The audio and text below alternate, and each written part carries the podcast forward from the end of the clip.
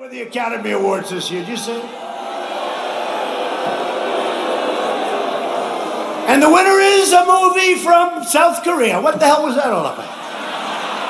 We got enough problems with South Korea with trade. On top of it, they give him the best movie of the year. Was it good? I don't know.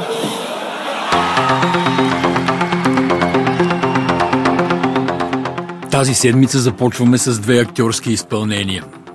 Изпълнени обаче от политици, а не от актьори. А, този глас нали, не може да се сбърка, както и следващия няма да може да се сбъркаде.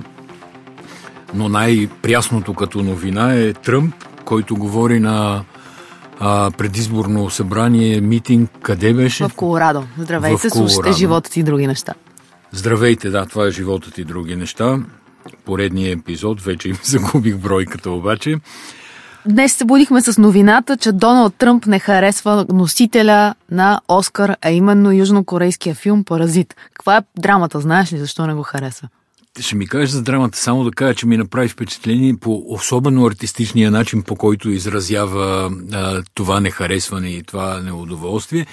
А, той се преструва, че все едно е на сцената на Оскарите и тържествено обявява награда. Много е смешно Да, самото то- видео и изражението му и всичко. То се случва на предизборно събрание в Колорадо, където Тръмп е в свои води. Там са само привърженици негови, фенове. Гледах снимки в Getty Images, има страшно интересни. Имат такива шапки а, Америка, Make, Make America Great Again, ядат сладолет. И имаше едни с а, сака с, на звездички като американското знаме. Т.е. пълна хореография. Излиза Тръмп и казва какво по дяволите беше всичко това. Имаме толкова добри американски филми да върнем филмите от едно време, а, например отнесени от Вих- от Вихара или Сънсет Булевард и там вече тълпата вау, умира от а, кев. И освен, че нали, защо причината да не харесва паразите? Защото има много проблеми търговски достатъчни с Южна Корея, което само по себе си е интересна тема. Да, то е изцяло израз на неговата протекционистична политика, която или води, или поне обявява от началото на мандата си. Сега конкретно в случая с Южна Корея, ако се питате какъв е проблема на Америка, първият проблем е отрицателен търговски дефицит, т.е. вноса на южнокорейски стоки в Америка е по-голям, отколкото а, износа от Америка към Южна Корея. И второто е един спор около поддръжката на съвместни военни бази. А, в Южна Корея има 27 500 американски войника. А, разноските се плащат май поравно от двете страни, но това, което се знае всъщност е, че Южна Корея плаща 1 милиард долара годишно, а Тръмп иска да ги накара да плащат 5 милиона. С други думи, абсолютно всичко, което стои зад Сънсет Булевард и зад отнесени от Вихара, става дума за политика. И, И той си накрая говори... за пари. Накрая за пари Добре, само, само един сюжет да не пропуснем. Там е замесен и брат Пит. На Оскарите брат Пит, нали, направи едно изказване. Изказването каза, беше за това, че не са допуснали основния потенциален свидетел срещу Тръмп да говори на, на, на процедурата по импичмент от Сената. Не, не го допуснаха като свидетел и фактически с това твърдение брат Пит започна словото си на Оскарите. Да, и какво казва Тръмп за брат Пит? Е, то е някакъв а, малък а, философ или нещо подобно. В смисъл, неглижира го. Какво обаче казва компанията Неон, която е американският дистрибутор на Паразит? Тя, те там от компанията пишат в Твитър, разбираемо е, че Тръмп не харесва Паразит, той не може да чете. Сега, за този лав Тръмп не може да чете, също стои нещо много интересно. Аз вчера отворих някаква американска медия и видях заглавие а, субтитри или дублаж. И понеже темата ми се стори интересна, тъй като нали, българските телевизии дублират все още всичко, което е скандално, за разлика от всички стриминг услуги.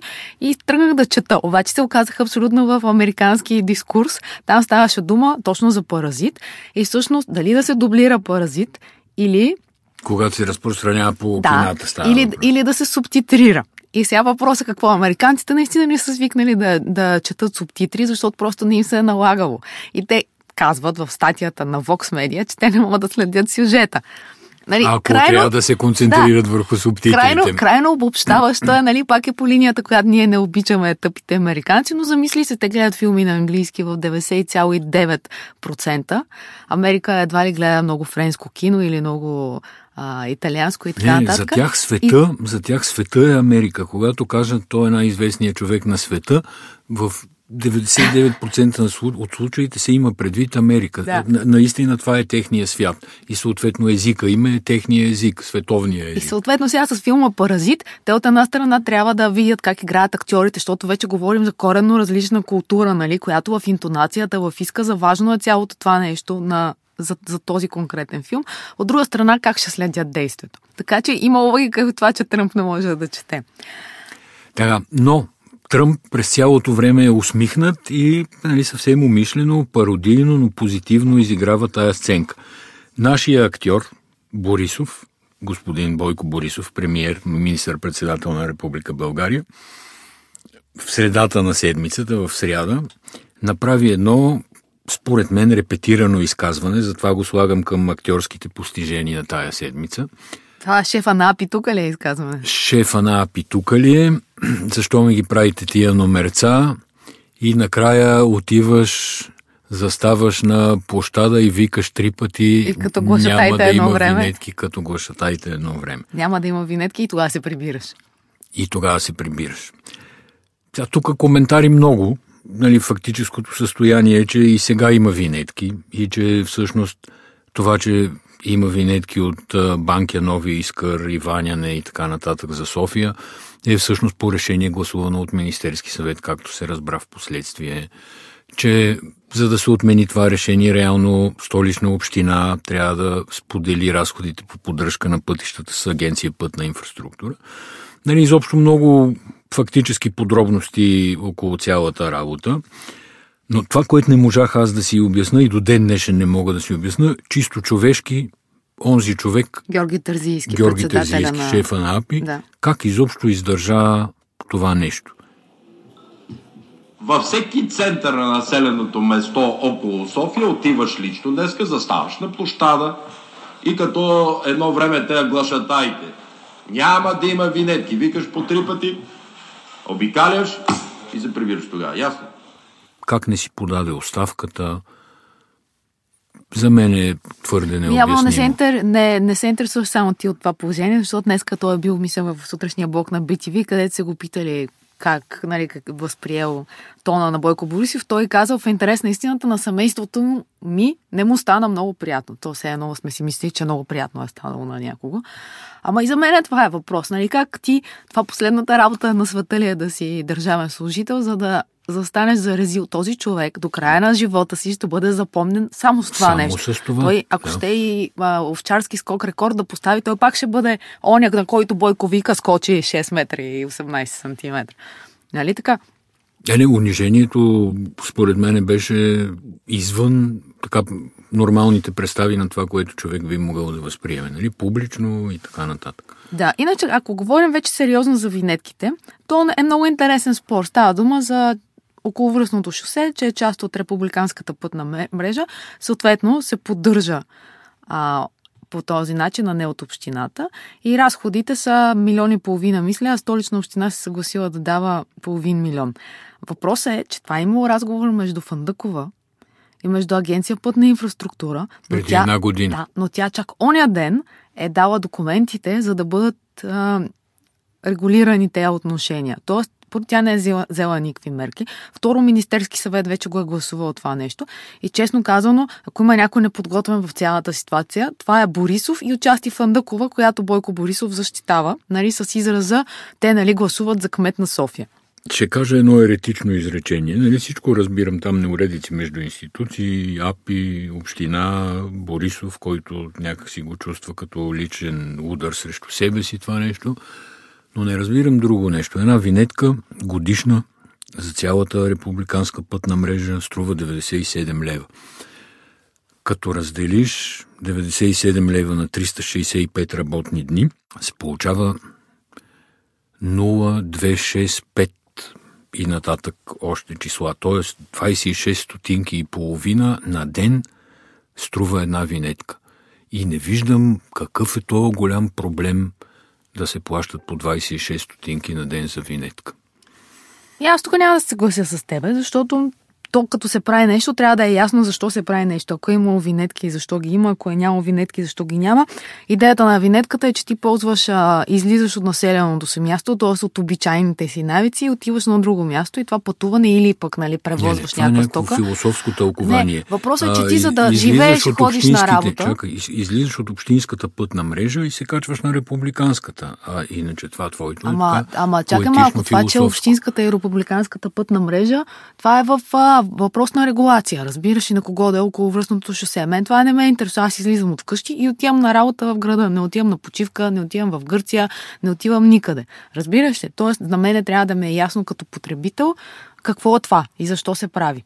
То е част от а, пътната мрежа, цялата инфраструктура на държавата, окей, обаче за тебе като потребител е някакво обикновено действие. Ти излизаш, хоп и отиваш на работа. Както ти от центъра отиваш на работа и не плащаш а, винетка, нали?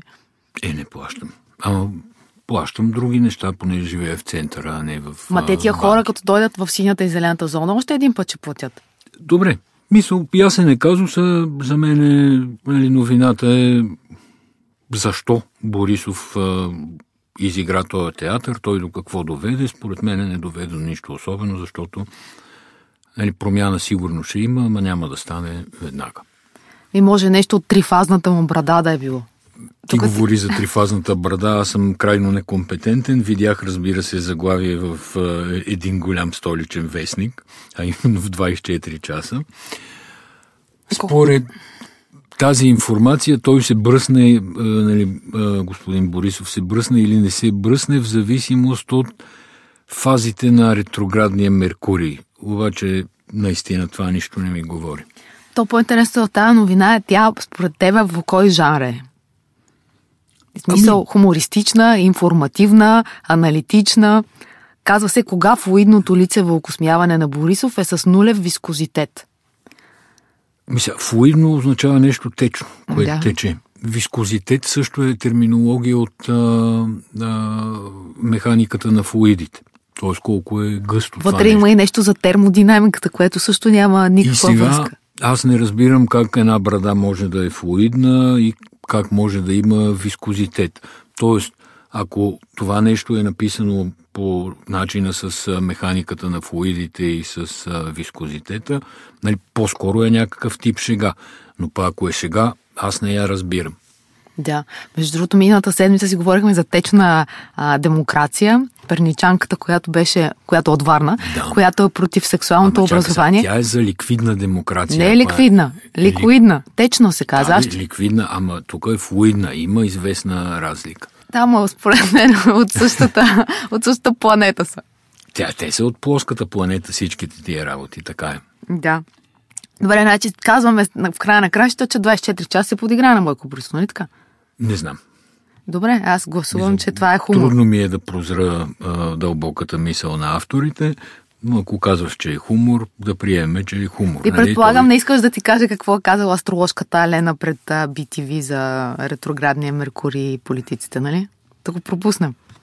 Еми, доколкото аз нещо ми е достигало до съзнанието за ретрограден Меркурий, нали, да легнем, да заспим зимен сън, докато свърши ретроградния Меркурий. Така горе-долу си представям нещата. Добре, но, но какво според теб означава ретроградния Меркурий за еврото?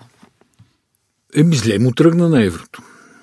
То му тръгна зле още предишната седмица, където започнаха да се появяват малко по малко съмнения, леки атаки към позицията на правителството.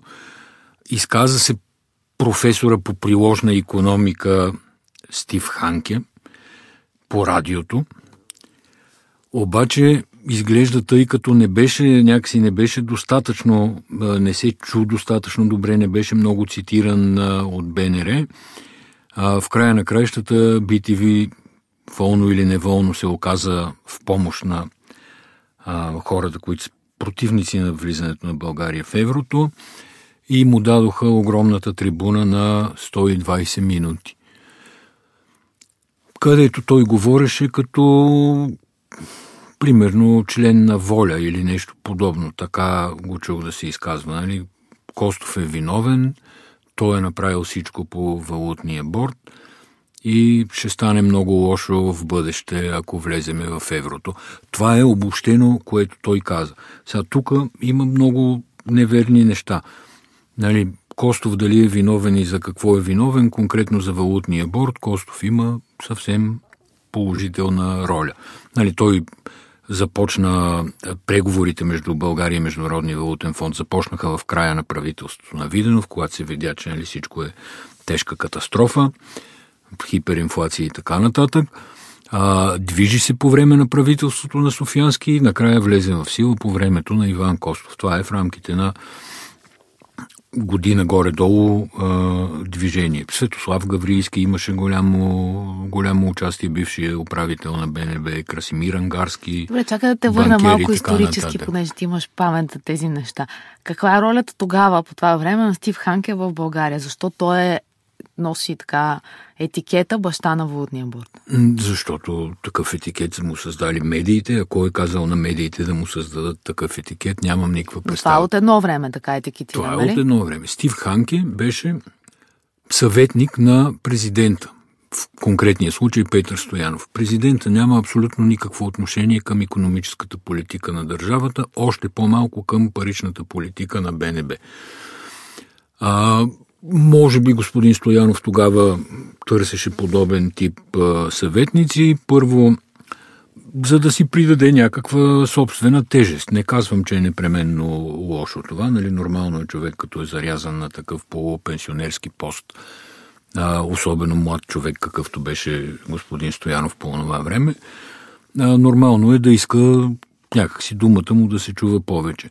Но Стив Ханке няма абсолютно никакво отношение, защото а, цялата операция беше подготвена от Международния валутен фонд. И конкретната личност от Международния валутен фонд, която отговаряше за борда, се казваше Майкъл Деплер. Да. Това е самата истина. Стив Ханке няма абсолютно нищо общо с цялото. Между другото, Красимир Ангарски, който тогава е бил... Финансов министр, беше в правителството на Софиянски. Добре. Той казва, че Стив Ханке е призовавал тогава да се обвърже а, българския лев за долара, а не за еврото дори. То нямаше тогава евро. Да, Имаше, тогава беше марката. Да, точно. германска марка. Mm-hmm. И така призоваваше. И той сега казва, излезте от еврото, вържете се за долара. Ма доларовата зона отдавна няма толкова общо с европейската економика, още по-малко с българската. Реално доларите приключиха след хиперинфлацията, ако ме питаш кога. Да, Когато един въпросът... долар струваше 3000 лева, вече борда, която върза лева за марката, изцяло, как да кажа, българските валутни навици се европеизираха. Първо през марката и после през еврото. То въпросът е как се говори въобще за, за ситуацията с еврото, кой говори, какво, какво говори и как се обяснява. Защото след Ханки аз чух много различни други гласове, разумни, които никога няма да имат естествено такава гласност, защото едно е да излезе някой по BTV в 120 минути и да каже аз имах куфърче, с което ходех и в него бяха документите и му казах на Петър Стоянов ще дам куфърчето. Друго е някой да обяснява за критерии, за бюджетен дефицит и някакви скучни неща, нали? Просто виж двата филма колко са различни. Тоест тук основната отговорност е на ти като медия кого каниш и как а, водиш се, разговора. Така и е. ако е. си го поканил, защото някой път се случва и да се объркаш, нали така. И ако си, ако си, ако си го поканил, трябва да си достатъчно а, добър партньор, на, да, на ниво. за да можеш да отговориш веднага. То това е, да. това е драмата. И за да можеш да ограничиш евентуалните пропагандни. А, а ние дори вчера слушахме заедно с тебе по хоризонт, ако не се лъже, едно интервю с Любов Панайотова, която говори много разумно и водиш да те пита, той е финансист. И ти тогава каза, бе, какъв финансист Ханке е приложна економика, нали? Той е да. теоретик, той не е финансист. Ама като те, като те питат от другата страна, той е финансист, той е еди какво си, няма как да не станат фейк че в съзнанието на хората финансист, економист, счетоводител, се тая, но де факто са много различни научни области и много различни професии. Нали, финансите са вероятно най-най-сложната, най-сложният дял от економиката, а па национални банки, парична, емисионна политика и така нататък е, мисля, че сигурно се преброят на, айде не на пръстите, но да кажем 1000-2000 души в света са хората, които реално а, професионално и експертно разбират от тая материя. Иначе на ниво потребители и хора и избиратели, както им казва Бойко Борисов, тя паниката е абсолютно ясна. Тя има във всяка държава. Тоест, нашите няма какво да се очудват, че хората се притесняват, ако примерно курса на еврото е с минус 15 процента надолу, плюс-минус 15, дали няма да им се изчезнат спестяванията, да им се обесценят. И... Но, но, но ти трябва като политика да имаш готови отговори на това нещо. А не Бойко Борисов казва, то няма консенсус. Аз съм убедена, че в никоя държава, която е приемала, не е имало консенсус. Ти, Може да имаш мнозинство, консенсус. ама консенсус няма и за речта на Здравка Евтимова по времето на церемонията стигнем. А, за Василевски, четох, дали че... е добра. Един вика във Фейсбук, то няма консенсус дали земята е обла, а ти искаш консенсус за еврото. Ма ние си говорим за течна демокрация и за Да. трифазна брада. Да, така че въобще тук вчера има новина, между другото, която е от зампредседателя на Европейската комисия ресор економика Валдис Домбровскис. Той казва, че неговата информация обаче забележи от министра на, на финансите в България е, че ще се отложи вероятно влизането. Но той казва, аз нямам информация от министър-председателя. Въпреки, че седяха заедно с министър-председателя на един економически форум вчера. Той Да. затова е тук Домбровски. Ама, а пък Бойко Борисов е говорил по темата на събирането на КНСБ на годишнината. Нали, той тогава всъщност казва, че за тази история за консенсуса. После вчера някой го среща в Брюксел и той каза, ама не съм казал, че ще отлагаме. Ти можеш да се ориентираш. Аз все пак смятам, че рано или късно, т.е. дали април месец за рождения ден на Влади Горанов или септември, октомври, все ще се влезе в чакалнята на еврозоната. Една възможна причина някак си излезе вчера, когато Комисията за финансов надзор казва, че не подкрепя проспекта за емисия на нови акции на първа инвестиционна банка. Добре каза, че коментираме речта на Здравка Евтимова. Аз съм в пълен шок от а, всичките коментари, които излязоха след това. Нали, тя беше част от а, официалната церемония и някаква къса, но в, така да се каже, нейн стил, разбираема, с много примери от живота, реч и изведнъж, колкото я харесаха, може би доста по-малко бяха тия, които оплюха, но пък бяха така интересни хора. Това е патриотарщина.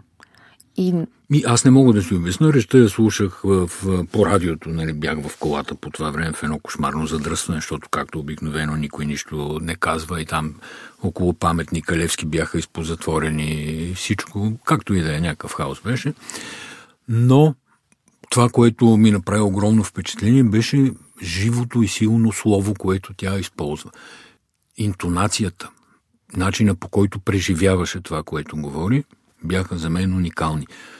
Това доказателство, че простия български език може да бъде силно въздействащ и силно емоционален. Това беше за мен основното, на основното наблюдение. Е, там беше и критиката, че не може някой, който си служи със словото, да се изразява толкова обикновено и с такива метафори. Често казвам, аз станах много изненадана от, от реакциите. Тоест ти какво ще да им- кажеш, са, че имало реакции, които не всички са харесали. А т.е. имало реакции на група хора, Да, които, са, които реагираха по два пункта. Едното е защо пак тия патриотарщини и защо то всяка година излиза, нали, защо честваме смъртта, не честваме рождението, ама това си е така си честваме. Ние си честваме и Великден и Коледа така ги честваме. Тоест, това е част от Не, това е отбелязване. Това е да. отбелязване. И другото е защо нали, хем е патриотарска, хем е била то, на такъв прост език. Ама ти сега, кажи ми, ти какво мислиш? Патриотарска ли беше речта и какво точно е Аз било? мисля, че трябва да се прави разлика между патриотизъм и патриотарщина и че не може заради патриотарщината да се отрича патриотизъм. Това си мисля, защото това е някакво искрено чувство, което не е възникнало сега, а сега е употребено политически по някакъв начин, но това е то е вкоренено в човека, нали, да се върнеш години, години хиляди назад. Благодарение на това чувство съществуват въобще териториите, държавите. Заради това нали, хората са умирали, наистина са ходили на война. Тоест аз не харесвам да се всичко да минава под общ знаменател и когато някой не е от нашите, защото си мисля, че те не могат всички ум- умни и красиви да ги наречем, да се препознаят с Здравка Ефтимова, защото тя не е от техните, не е от центъра на София, не е от жълтите павета, нали, от Пернике. А, И, и това им пречи. И затова а ние в те... Перник, ние в Перник не сме умни и красиви. Верно, пак всички, всички пътища доведоха пак до Перник. Е Перник? Да, може би трябва да прекръстим подкаста в един момент. Та хората, те даже има изследване, в което казват, че ти си склонен да помагаш на хора, с които би могъл да се а, по някакъв начин припознаеш и да им влезеш в положението. Затова много богатите не могат да помагат на много бедните, защото те нямат абсолютно никаква допирателна точка. Но когато богатите почват да обедняват, те са склонни да помагат вече тогава на бедните, защото почват да усещат падането. Та същото нещо е тук. Каквото и да направи Здравка Евтимова, те не могат да я част от групата говоря, те не могат да я почувстват, защото не, не, тя някакси не е от техните. Защо не е от техните, не знам. Мене това, което ми подейства е, че след като нали, го прочетох, аз не го слушах малко после повторение и го прочетох, отворих да чета нейни разкази. Те са доста различни от това слово, между другото. Така че не знам.